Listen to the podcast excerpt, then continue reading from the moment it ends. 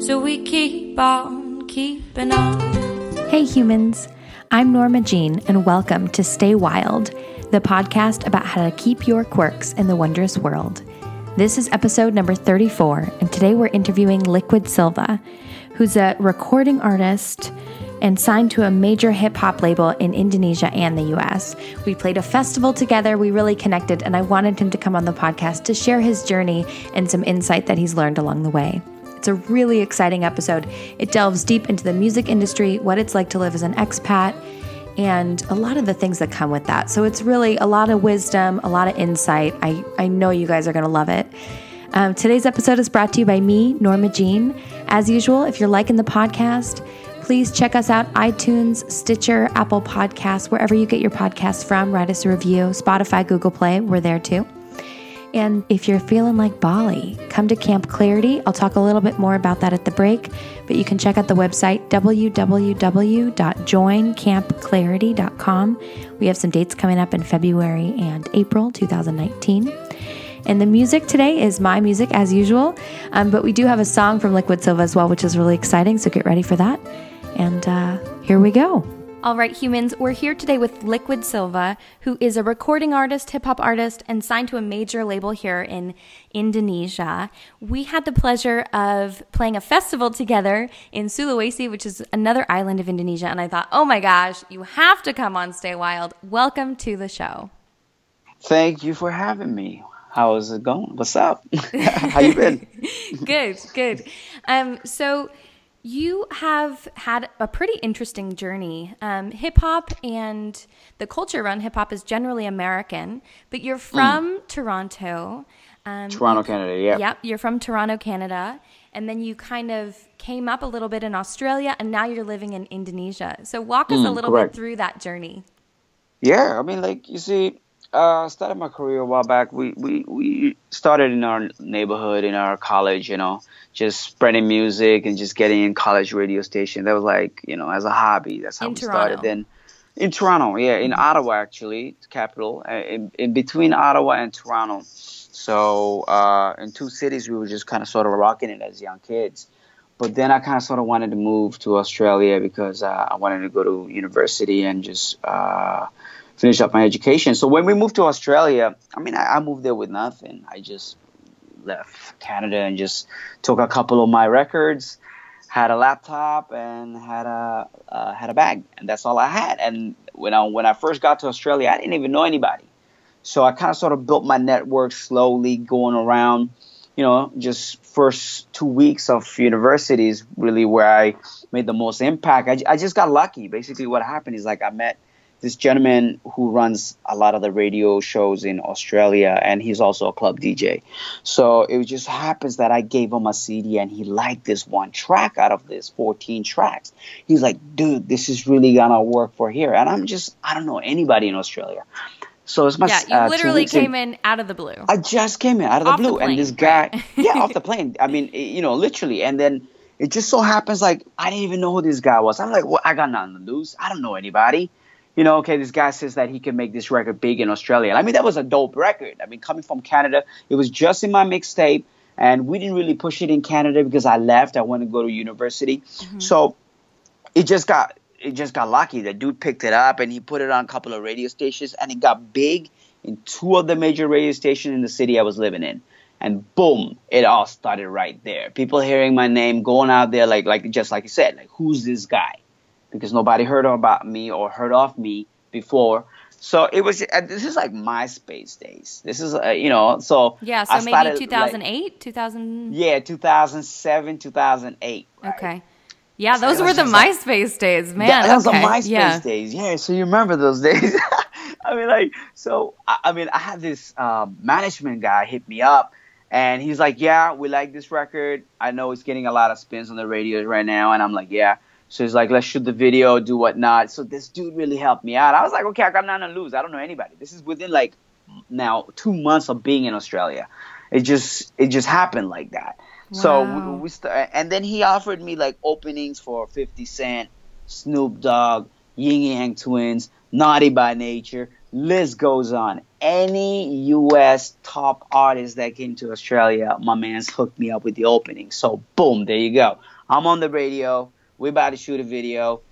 I'm touring with all these major artists. Next thing you know, my video gets on Channel V, MTV, and it just takes over Australia.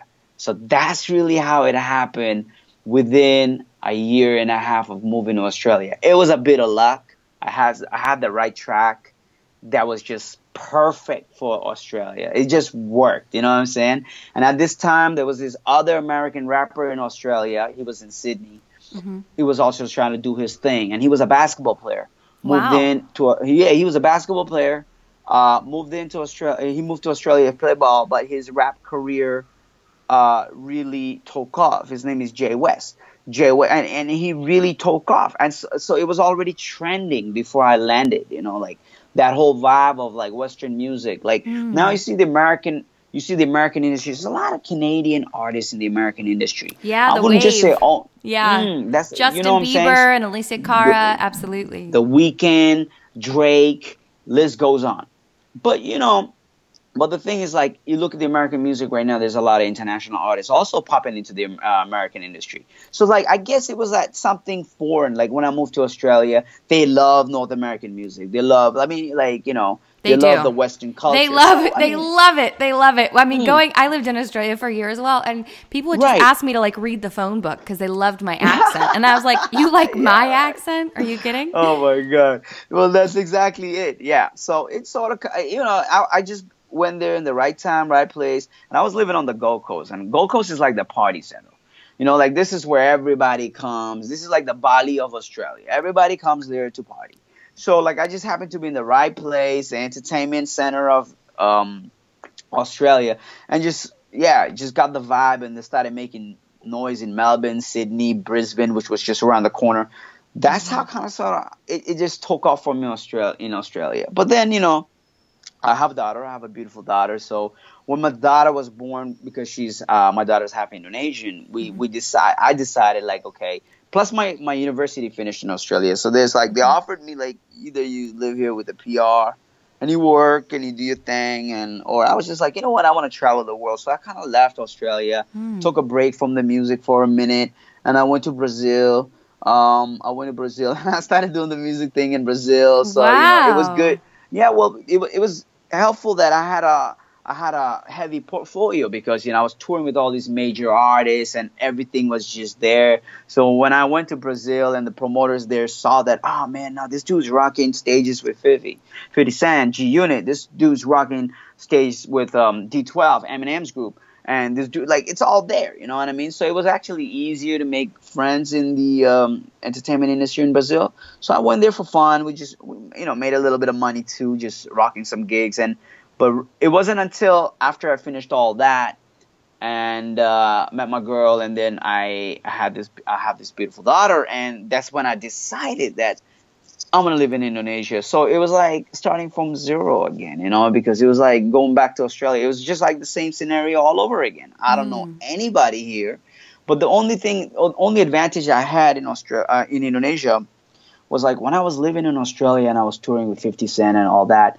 Some of the promoters in Indonesia contacted me and booked us here. Like so, I was on tour with G Unit, DJ Whoo Kid, which is 50 Cent's and Eminem's official DJ. Mm-hmm and I was really tight with him, and I started emceeing for him. So the promoters in Indonesia hollered at us, and they were like, "Okay, we'll fly you out here. Seems like you guys are on your um, Asia tour because we were doing China, we were doing India, we were doing Thailand, Amazing. Malaysia, mm-hmm. Bangladesh. So I'm touring with G Unit, doing all that. So some guy hits me up, and I'm like, "Yeah, all right, we'll we'll we got a date for Indonesia." So I made friends friends over here when I wasn't even living here. So it, that was the only advantage I had. So when I came here, I did that first one. Then they hit me up and they were like, "Do you have any other DJs?" And I was really close with um, DJ Woogie, which is uh, Soulja Boy's DJ. Okay. Soulja Boy's mixtape DJ. So I was like, "Yeah, I got DJ Woogie. He's my boy. You guys want to book him?" So that was my second time I came to Indonesia. And then when I went back, at this time I was still living in Australia. You know what I'm saying? so I, I had that contact. So after I finished all my tours and everything in Brazil, I was like, ah, you know, Brazil is not really, you know, I've got Brazilian blood in my family, but the thing is like, it's not, it, it wasn't a place that I want to be. First of all, I don't mm. speak Portuguese. I speak French and English. And then again, you know, you can say like, but you living in Indonesia, but but I had to learn Indonesian, you know. So when I first came here, I didn't know anybody. It was the same scenario all over again. Had a couple of friends, started make you know get this a culture. I had to learn about the culture. I had to learn the language. You know, when you take something serious, like if you want to really live here and do something, it's not easy. It's not easy to speak another language and just be able to get around. But you know, it took a while to build uh, what I've built so far in the last four and a half years. Initially, I had a hard time. I, I was doing business with the wrong people.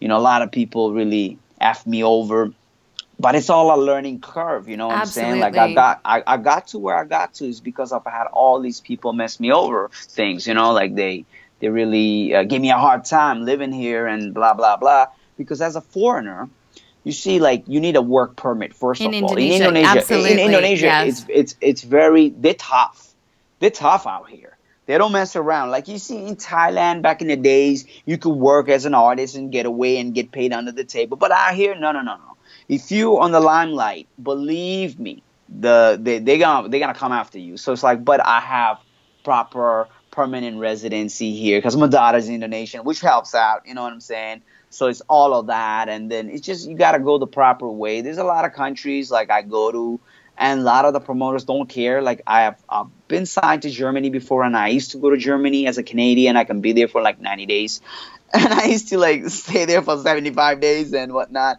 But after third time going to Germany, they were like, yeah, why, why you come over here? How much money you coming over here with? You know, like, what you gonna do here? Are you making money here? You know what I'm saying? But Germany is probably easier to get away with working. And, but out here, you gotta get those permits and all that stuff sorted. So I got that stuff sorted. And then, uh, after my daughter was born, um, like two years ago, I've got signed to a major la- uh, label here.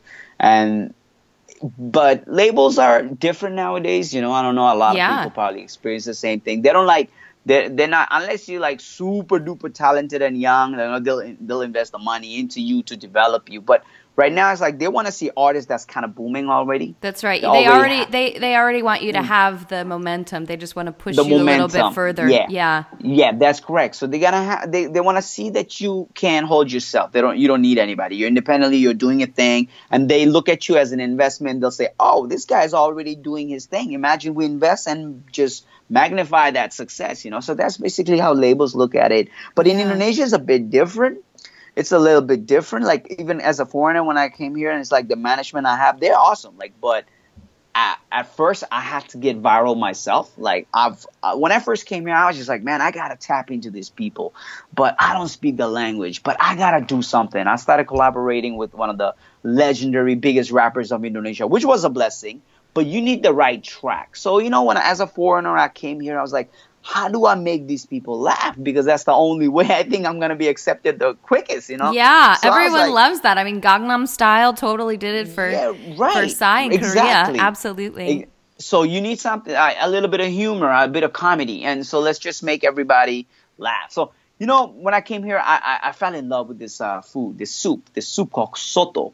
Oh, it's yeah. a chicken. Oh, it's a chicken yeah. broth soup. You know, you like that too, right? There's so oh, many yeah. different types of sotos in Indonesia. Yeah, every like different place makes it differently. It's amazing. Different, correct. So soto is like this this famous, huge, like crazy uh, famous. I, I'll probably call it the national soup, national dish. You it's know, like definitely the national soup. Absolutely. and for those of you listening at home, it's like a, it's like a beautiful chicken broth, chicken stock soup mm-hmm. with turmeric, fried yes. onions, sometimes noodles, usually a noodle. Um, yeah, that's soto mi. Mm-hmm. Yeah, and it's incredibly delicious. Exactly. So that's how that it, it, because I love it, and so you know, and I what happened to me is like that track came out with um, I'm in love with the Coco. So you know, I took that I'm in love with the Coco track, and I kind of flipped it, and I made a parody, and I made it I'm in love with the Soto. So you know, I was as a joke, I went to this city called Bandung, and I was just like goofing around, and I'm just like freestyling. I'm in love with the Soto. But the thing is, like, what I realized was everybody started singing it with me on stage. And this song wasn't even born at that time. So I was just like, yo, I came home and I was like, right away, I was like, I'm on something. I wrote it. I was like, I found the instrumental of the original track, I'm in love with the Coco, and I flipped Yeah. it and I was like, I did, I'm in love with the Soto, and it turned out really, it, it was hilarious.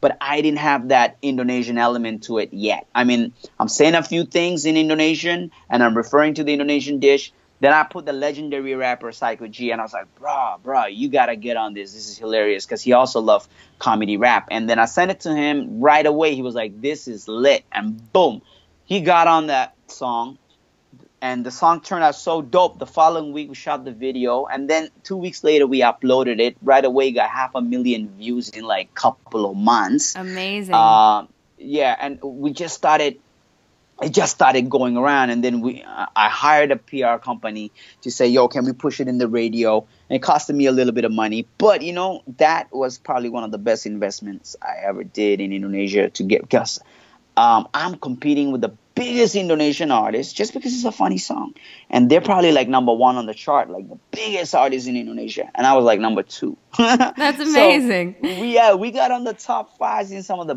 biggest um, radio stations in Indonesia, and that was just like again, I'm blessed with that project, you know. Yeah, So- absolutely. and having lived in three countries, you know, coming from Mm. Canada to Australia to Indonesia, because you're based in Jakarta, which I like to call District One. You know, are terms of- right, right, yes, It's like yes. Indonesia's a little bit like the Hunger Games. You know, there's all these islands and everything's a bit spread out, but Jakarta is District One. You know, it has Yeah, sure. so much representation from all of the different. Uh, from the diaspora of Indonesia, so many Oh, food yeah. influ- influences, so much money, um, and so you know Jakarta really is the hub, and it's a lot more urban than Bali, absolutely. Um, but in Oh, terms sure. of in terms of the culture between Canada and Australia and Indonesia, there's Yeah. there's something about. I mean, in the West, um, there's there's a commonality, right? Not not common as in um, common as in like commonplace, right? So Mm-hmm. a lot of the things that we create sometimes don't even get recognized until we leave that bubble. Right. And so in Australia, I think you're absolutely right, and I think you probably went at the exact right time with the exact right track. And um, Yeah. what were some of the differences I think in the audience that you've seen between Canada, Indonesia, Australia, and how they respond to what you do? Um. Okay. So, well, as as an artist, I've it's you know the Indonesian. First of all, when you're making music in English, unless you're like superly famous, you know Justin Bieber or whatever, every everyone's gonna know a Justin Bieber track in Indonesia, but they don't even speak English. You know what I'm saying? They Totally. they dig out the lyrics, they learn it, they know the song, they know what it means. They probably This is the thing, actually. For those of you Mm. humans um, in the Western world, in Asia, in other places, you hear top 40 everywhere. everywhere. Yeah, that's basically what it top 40 is But- global. Yeah. Oh yeah, for sure. And the, but the thing is, as an independent English artist coming out in Indonesia, let's say they never heard your song before, or maybe they heard one song on the radio, but they didn't hear the seven other songs you're gonna perform. It's really hard to interact with the crowd out here uh, because they're not really understanding what you're not touching them with words because they're not understanding you.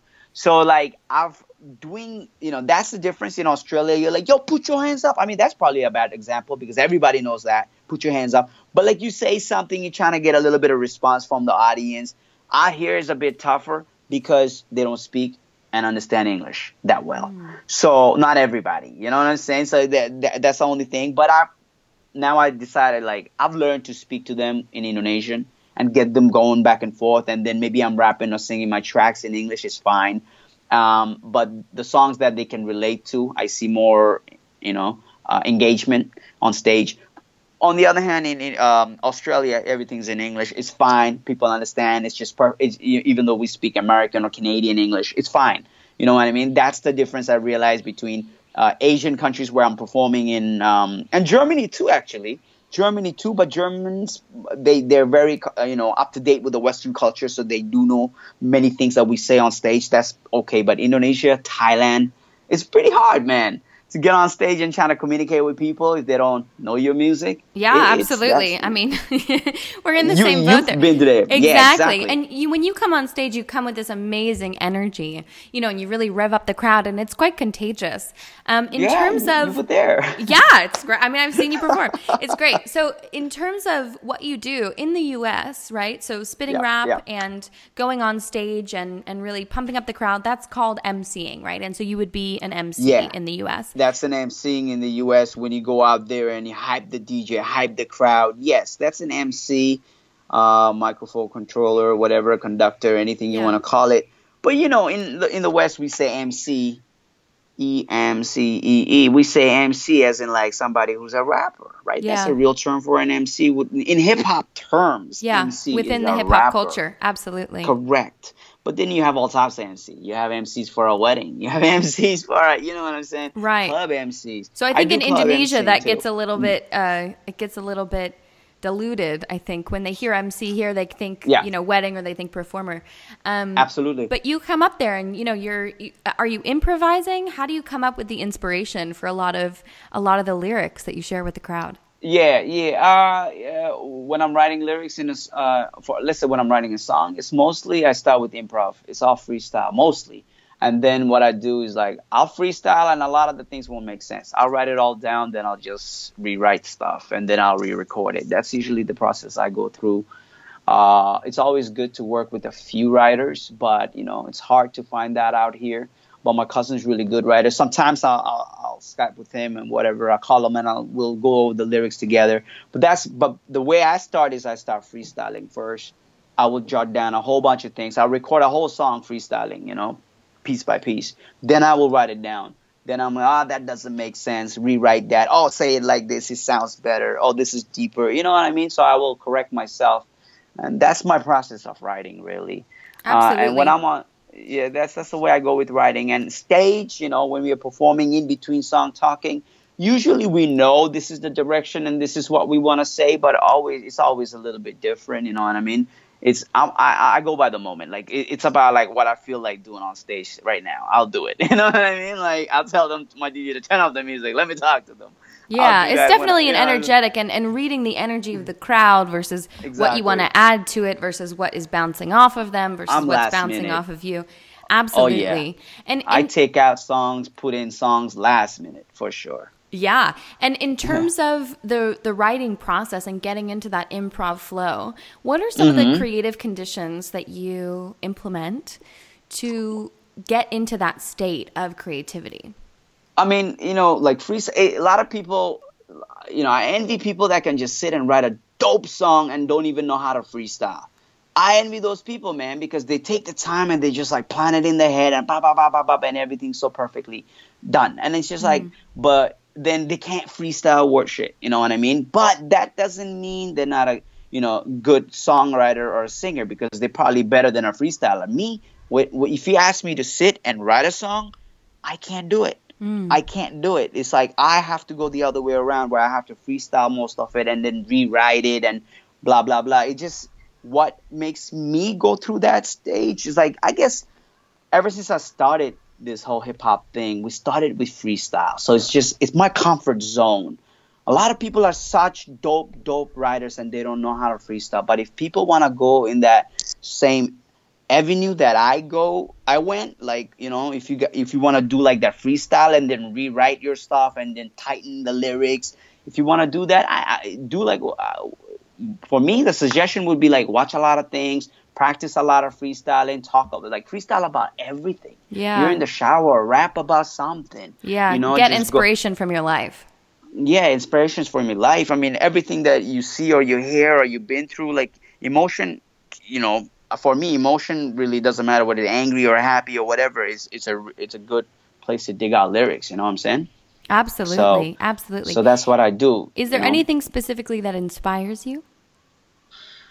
Oh man, uh, you know my lifestyle. I'm mostly vegan. Yes. Uh, so uh, I've become like that in the last two years, three years, and uh, most rappers are not vegan. After the after mostly- the song about the chicken soup, you became vegan. Yeah, after the, yeah. I became vegan about the chicken soup. Yeah, exactly. But you know, I'm not against people that eats meat. Absolutely not. You do need it. It's your choice. but don't eat too much of it. That's you know that's the key.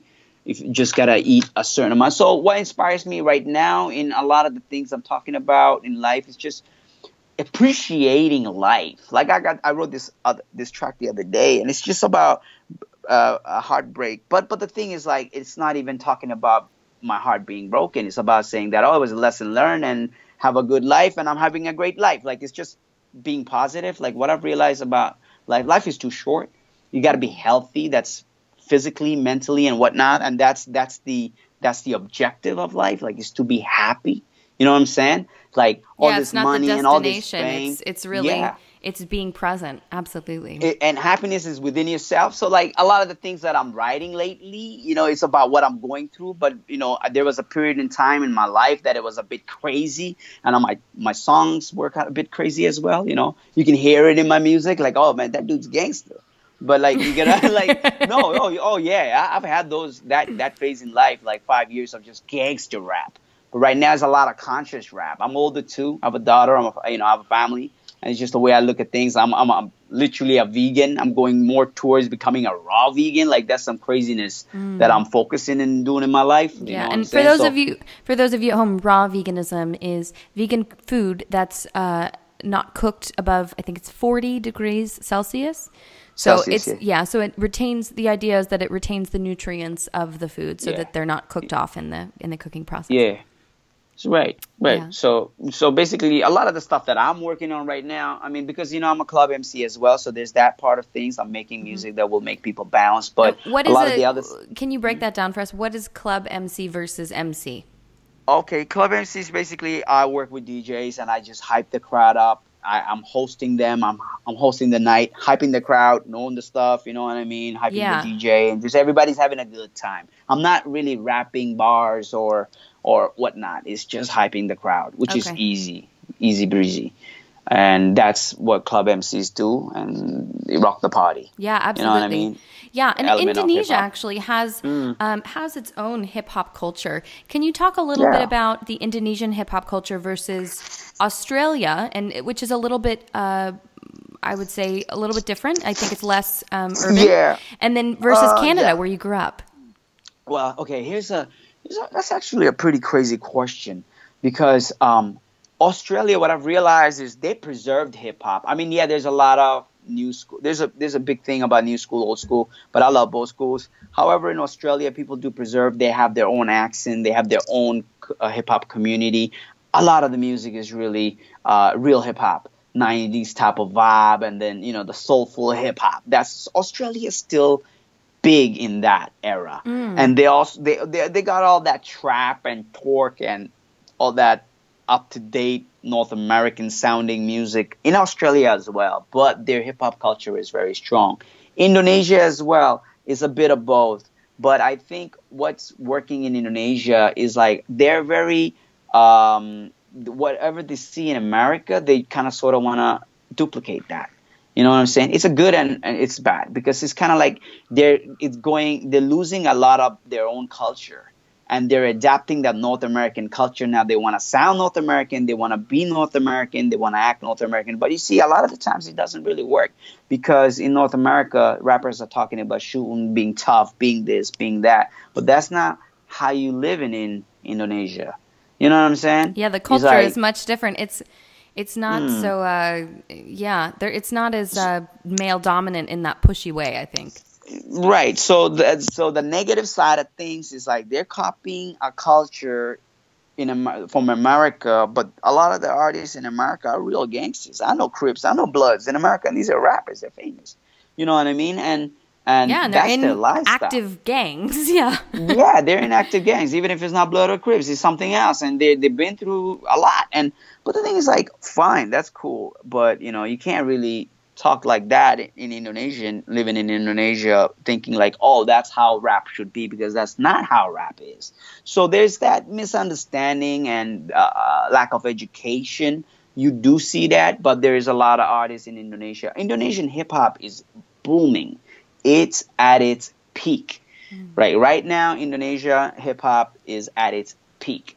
There's a couple of reasons. One of the Indonesian artists from Indonesia, he made a parody. He made this funny track Chinese Indonesian kid, uh, 17 years old, and it became massive in America. In America, it became massive. He was a kid who learned to speak English online on internet on YouTube, and he rap and he did it so well. Like I told you, in Indonesia, people can really copy that American sound. They can do it. They can Yeah. do it in their own language. They can learn English and do it in English. The talent is here. So when this kid got discovered, his name is Rich Brian, Rich Chigga, when he became really big in America, boom, Indonesian industry he kind of took he lifted the indonesian hip hop industry Yeah. because within indonesian industry people like oh my god they're competing each other competition got bigger and people from abroad started noticing the indonesian industry now Yeah. everybody in indonesia want to rap in english you see when i first came here nobody raps in english i was alone Wow. I was I was alone, and now everybody want to rap in English. So I'm just like, wow, okay, that's that's a positive change. you know what I'm saying? Absolutely. And So- and I think that's such a great example of a rising tide lifting all the boats, you know. Uh, Yeah, As an artist, there's this Mm-hmm. inherent societal pressure to compete with each other and the world actually doesn't work that way, you know. I think a win for one of us is a win for all of us, whether it's music, Mm-hmm. Sure. drawing, art, whatever it is.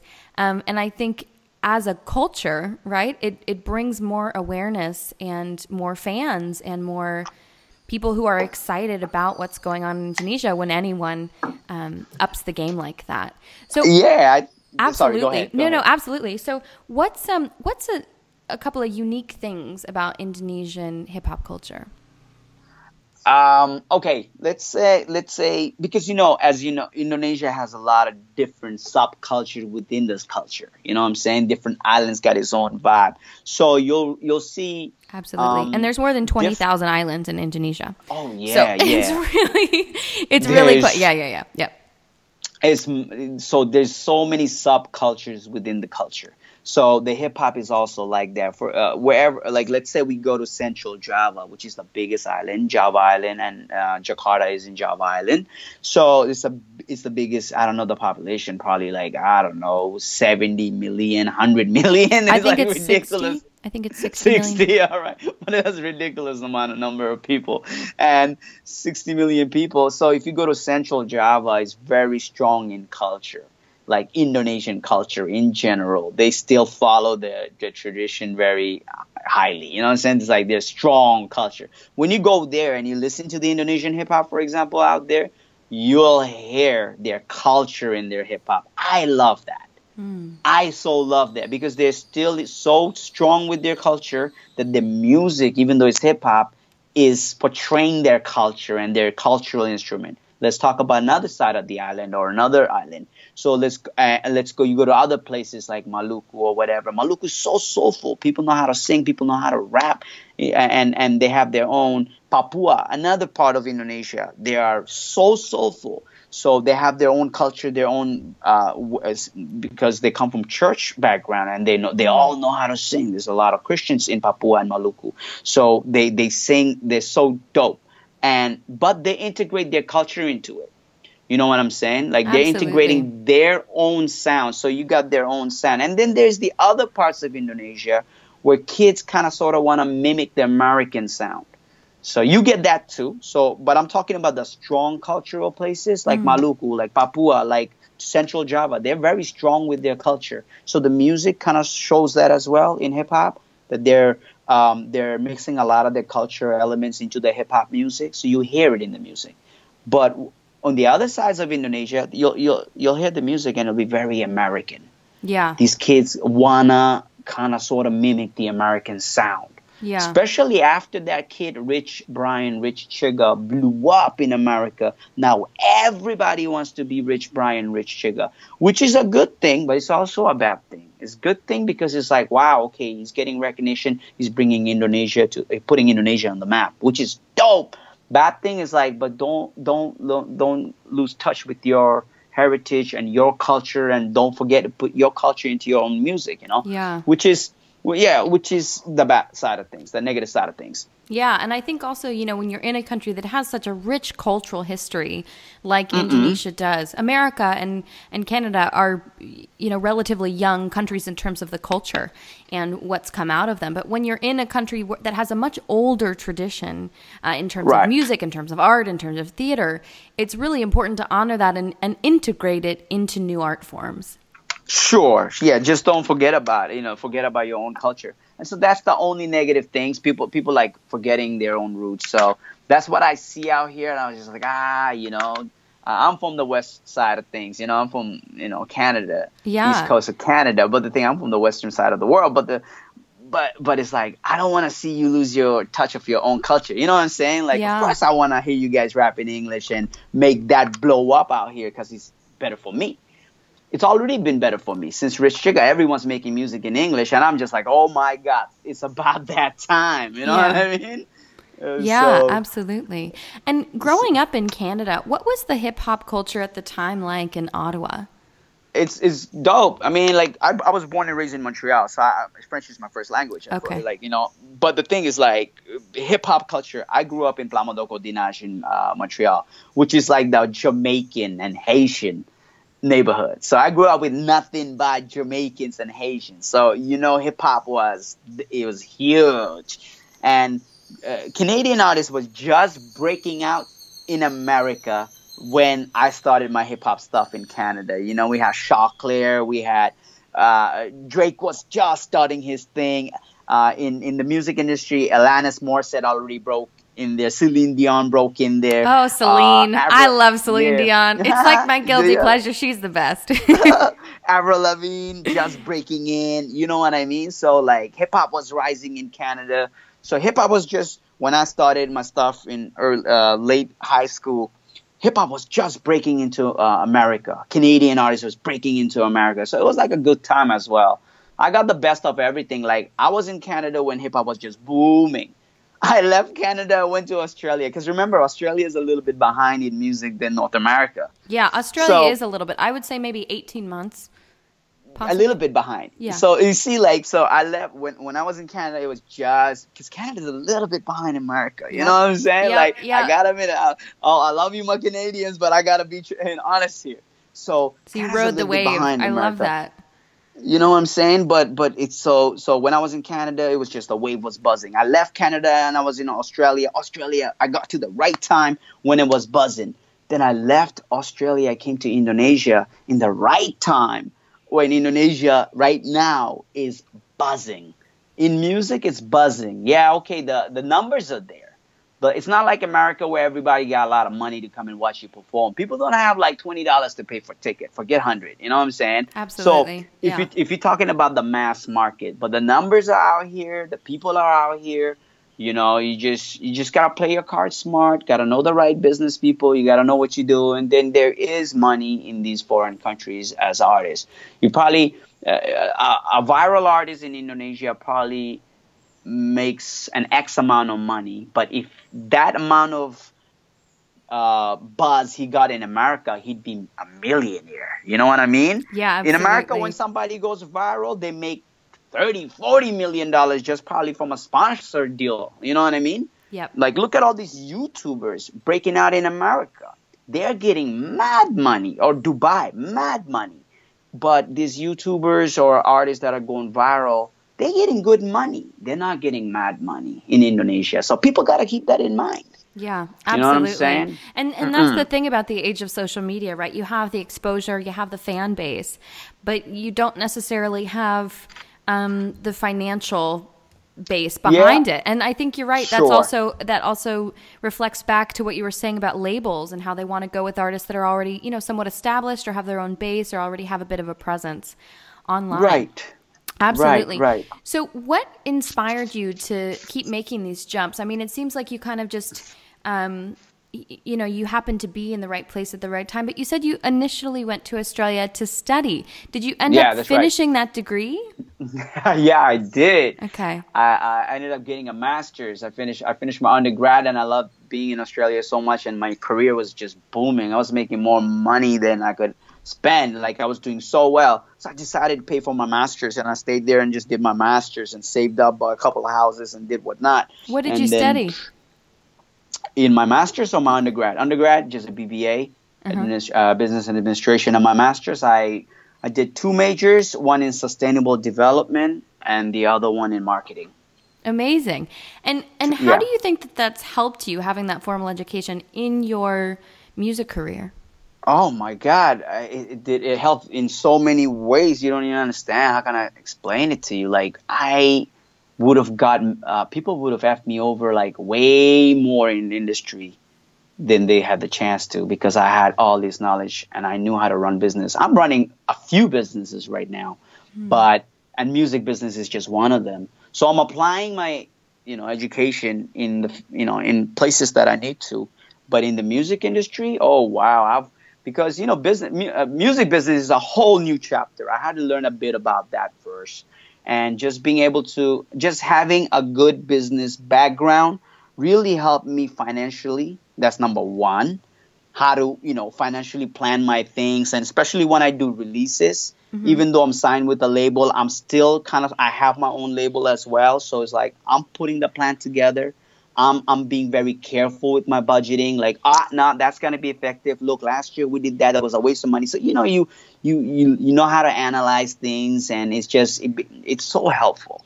Having a business degree will help you in any business, but being in the music industry, music business, it it I had to learn a bit extra things. You know what I'm saying? And then Yeah, of course absolutely. in Indonesia. And in Indonesia, I had to learn the culture side of things in business. So you need to know music business, you need to know the culture side of things in business in this country, and then just general business. When you got the three, a little bit of the three combined, that's powerful. Yeah. If you have one of the three or two of the three, it's not going to be as powerful. Yeah, and it's interesting what you said. You know, I think a lot of people want to peg artists as one thing, right? And to not have, uh, you know, to not have multiple interests or multiple endeavors.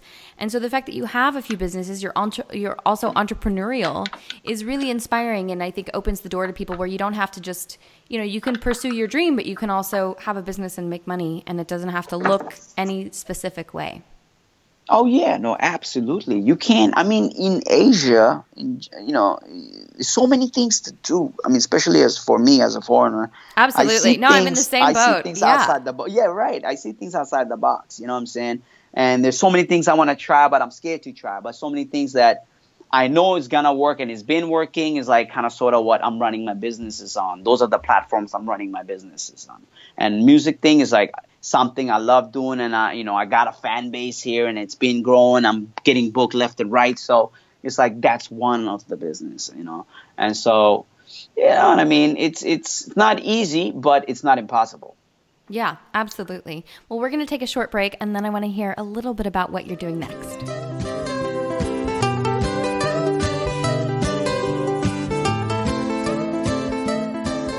All right, humans, we're going to get back to the show in a bit, but I wanted to take a minute to talk to you about Camp Clarity coming up in February the 17th through the 23rd and April 14th through 20th, 2019. We have two weeks coming up for women to come to Bali and transform their lives. We're talking about empowered, joyful workshops to level up in your life, plant based, amazing food, luxury villa, incredible connections, people, experiences. Come to Bali. If you have any questions or you want to get in touch, head over to Join Camp Clarity. That's J O I N C A M P C L A R I T Y dot com. It's pretty much the best week in Bali I could come up with after five years of living there, of having such a grasp on the community and wanting to help women transform their lives and level up. So come join us. And back to the show.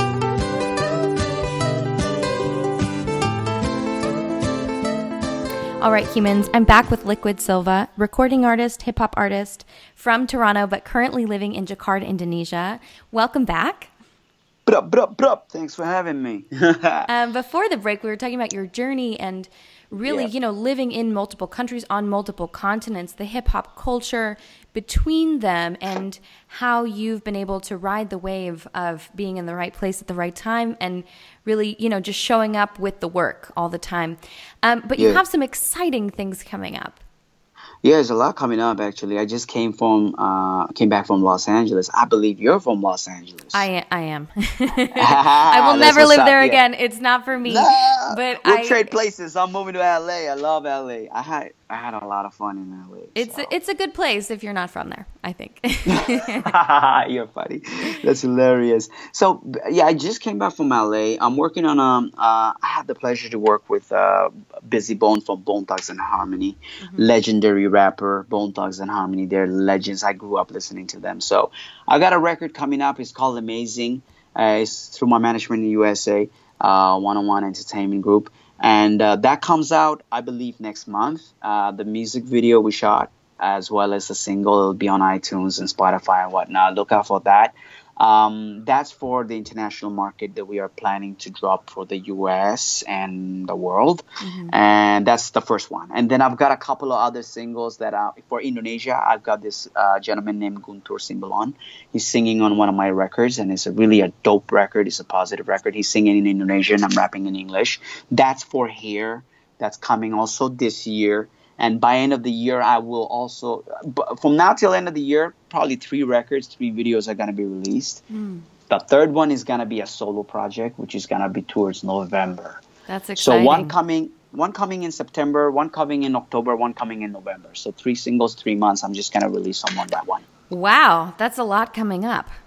There's a lot coming up but three regions yeah one for indonesia specifically one mm. for the world and one i'm just leaving it to the November, that's also gonna be like a, a follow up release for the world, an international release. So, yeah, three releases coming up till before the end of the year. And my album is also done, but I'm not. I don't have a release date yet, but it's gonna be released soon. Fantastic. Probably. Mm, yeah, that's what's coming up soon. That's well really exciting.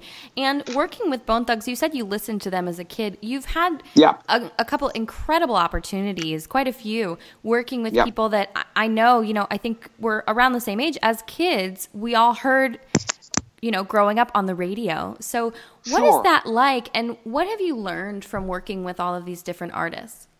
Um. Okay. Uh. I've I've seen. I I work with artists that are like messed up on alcohol and drugs, and I've worked with artists that are like completely sober. And so it's like uh, the ones I've seen. Like for example, when I've toured with D12, and you look at Eminem, he's went through the drug abuse and everything, and he's went through a lot of struggle in his life. Mm. Look where he is. He's the greatest rapper of all time, no doubt for sure. But you look at 50 Cent, somebody who's such a gangster, sh- shot at nine times but you know, a lot of people don't understand 50 Cent is such an incredible entrepreneur and businessman. He doesn't drink, well, he does, but like like once a month. He doesn't smoke. This guy is so sober. And like, look at how he does business. So seeing people like that really inspired me being in this game sober because yeah. that's what I want to do. I'm not here for the short run. I'm here yeah. for the marathon. You know what I'm saying? So like that's that's the way health is important. You got to be sober. You got to be on point. You got to be switched on 100%. And that's touring with people like that inspired me to become who I am today. And of course, I've toured with people that's been drunk throughout the whole tour and whatnot. But that's also a learning curve to see like, whoa, you don't want to be like that because look how they acted. You don't want to be you don't want to go like that way, you know. So that those are the things I've learned on tour, watching super professional people be professional. Yeah, I mean, because these are people who are you know winning Grammys at the top of their game, and you yeah. kind of see how it affects them on the day to day. And I'm sure the oh, energy of of different tours, of different performances, is different because of it. Absolutely, like people that I've I've, I've I felt more close to people that was like super sober and on point and on business. Like, boom, artists that know their business is where it's at if you're artist, you gotta know your business. This is 2018. No one's yeah. gonna walk you to the park. You know what I'm saying? You gotta do it yourself. That's 2018. So you gotta know the business side of things. Having the business education and watching entrepreneurs as artists like 50 Cent, and I can name you a bunch of more. Snoop Dogg. I could I, like being watching them really inspired me. But I'm not gonna say uh, badmouth the artist that's like kind of sort of had a hard life. No, no, no. Of course not. Struggle. It's just you definitely see the difference. And hip hop itself Huge. and and mm-hmm. rap is definitely a more casual culture, right? Like you were saying, a, a lot of artists come up through really challenging backgrounds, and a lot of that self care, a lot of that decompression when you're in such a stressful environment, is to turn to substances, right? To drugs, to alcohol. oh know. yeah, that's the easy way. Yeah. Absolutely. And so I think it actually it, it does affect the culture, I think, more than other genres of music.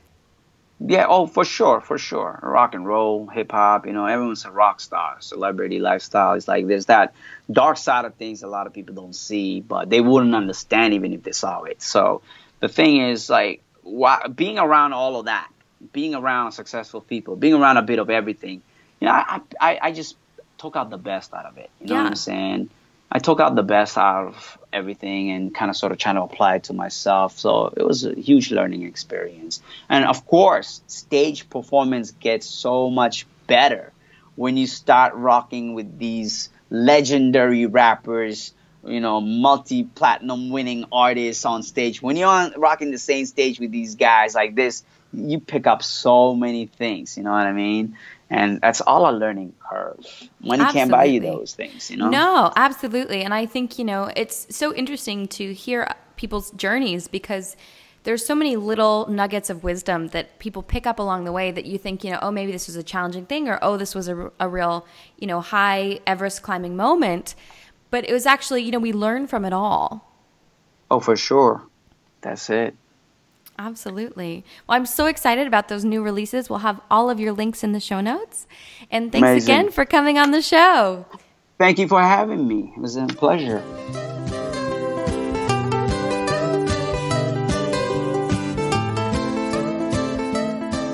All right, humans, super exciting to have Liquid Silva on the podcast today. And in lieu of a toast poem, we're going to feature one of his songs, one of my favorites, called Stand Up High. And this is Liquid Silva and Koga. Here we go.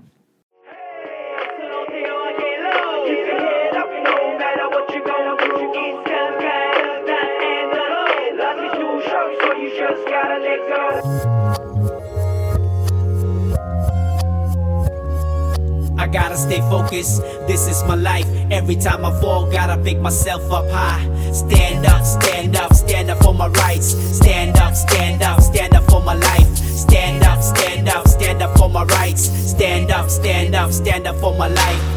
It's been a minute since I was heartbroken last, but I don't plan my future holding on to the past. Let it go, let go. I control my own destiny. Though they got the best of me, they don't get the rest of me. I figured out like recipe. Life is a lesson, lesson be learned. I turn the negative into positive. I'm out of it, I'm proud of it. The fact that I can concentrate on other shit while half of you still drinking a cup of piss and popping pills. I choose life over hugging toilet seats. Some late night, I stay up, perfecting my strategies. They say knowledge is power, but power is knowledge. Now this something they forget to teach you in college. What won't kill you will only make you stronger. The older I get, the stronger I get, the bolder I get. Never to forget, life is a blessing. I'm pro life, I choose life over depression. I gotta stay focused, this is my life. Every time I fall, gotta pick myself up high.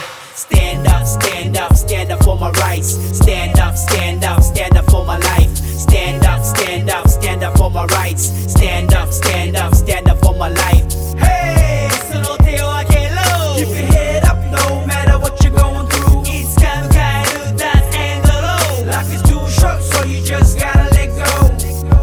I got the world on my shoulders, man. We gon' make it, no matter what I'ma make it Yo, through. 迎える今日 I gotta let go 止めどなく湧き起こるこの感情乾いた風心に差し込むか向かす憤り度重なる俺もそう。Yo いつも描いてる先のビジョンそこに向かって Keep it going on What I know だが掴んだ先にはまだ答えはなくまた次のビジョン描き続ける。ループする。Everyday 安定なんて嵐ね。皆平等なんて嘘。クソクレイ I know 鼻から分かってるよ。そんなこと。だから地球のどっから今日も起こるライオン。Don't be scared 立ち上がる 決まっていこう止まってじゃ今日はない敵は未来 Stand that high I gotta stay focused This is my life Every time I fall gotta pick myself up high Stand up, stand up, stand up for my rights. Stand up, stand up, stand up for my life. Stand up, stand up, stand up for my rights. Stand up, stand up, stand up for my life.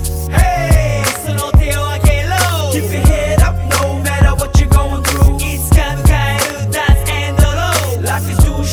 you just gotta let go. Hey, eso no te va a Keep your head up, no matter what you're going through. Yo, 시기 다 지라, 시나이데 yo. It's a new day, new star, we gon' get through. 하던 진생, 이때미 오세, uh, it. The sun always shines after the rain, and we gon' make it together. Let's go.